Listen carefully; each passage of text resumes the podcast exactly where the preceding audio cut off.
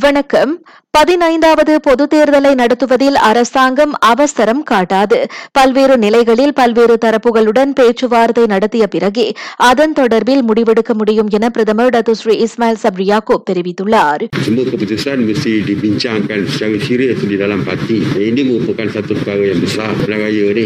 Ya. Jadi parti akan bincang dan akan membuat keputusan dan selepas itu mungkin beberapa perkara lain juga perlu di- dilihat. Dia ada prosedur dia. Johor சட்டமன்ற தேர்தலில் தேசிய முன்னணியின் அபார வெற்றியை அடுத்து பதினைந்தாவது பொது தேர்தலை விரைந்து நடத்துமாறு சில தரப்பினர் வலியுறுத்தி வருவது தொடர்பில் அவர் கருத்துரைத்தார்.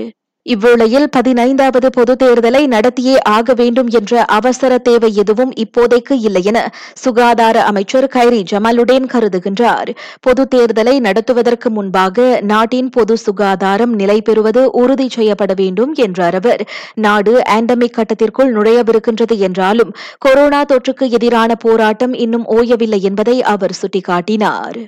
மற்றொரு நிலவரத்தில் சிறார்களுக்கான கோவிட் 19 தேசிய தடுப்பூசி திட்டம் பிக் கிட்ஸின் கீழ் பிள்ளைகளுக்கு விரைந்து தடுப்பூசி போடுமாறு அமைச்சர் கைரி பெற்றோர்களை வலியுறுத்தியிருக்கின்றார் Jumlah kes kesan sampingan kanak-kanak jauh lebih rendah daripada jumlah kes kesan sampingan dewasa. Dan mereka kanak-kanak pun diambil satu per tiga dos daripada dewasa. Dan uh, anak saya, anak kenalan saya yang ambil tidak mengalami apa-apa kesan sampingan yang serius.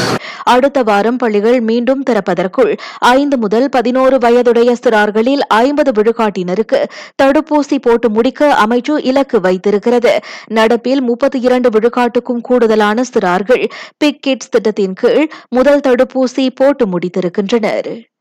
இன்று தொடங்கி மே மாத மத்தி வரை ஏற்படவுள்ள பருவமழை கால மாற்றம் குறித்து கவனமாக இருக்குமாறு பொதுமக்கள் குறிப்பாக தாழ்வான பகுதிகள் மற்றும் ஆறுகளுக்கு அருகில் வசிப்பவர்கள் அறிவுறுத்தப்படுகின்றனர். இக்காலகட்டத்தில் இடி மின்னலுடன் சேர்த்து குறுகிய நேரத்தில் பலத்த காற்று வீசும் என்பதோடு கனமழையும் பெய்ய வாய்ப்பிருப்பதாக எச்சரிக்கப்பட்டுள்ளது. இதனால் திடீர் வெள்ளம் ஏற்படும் ஆபத்தும் உள்ளது. ஆறுகளில் நீரோட்டம் சீராக இருப்பதை உறுதி செய்ய குப்பைகளை ஆங்காங்கே வீச வேண்டாம் என்றும் பொதுமக்கள் அறிவுறுத்தப்படுகின்றனர். நான் சௌரியம்மாள் ராயப்பன்.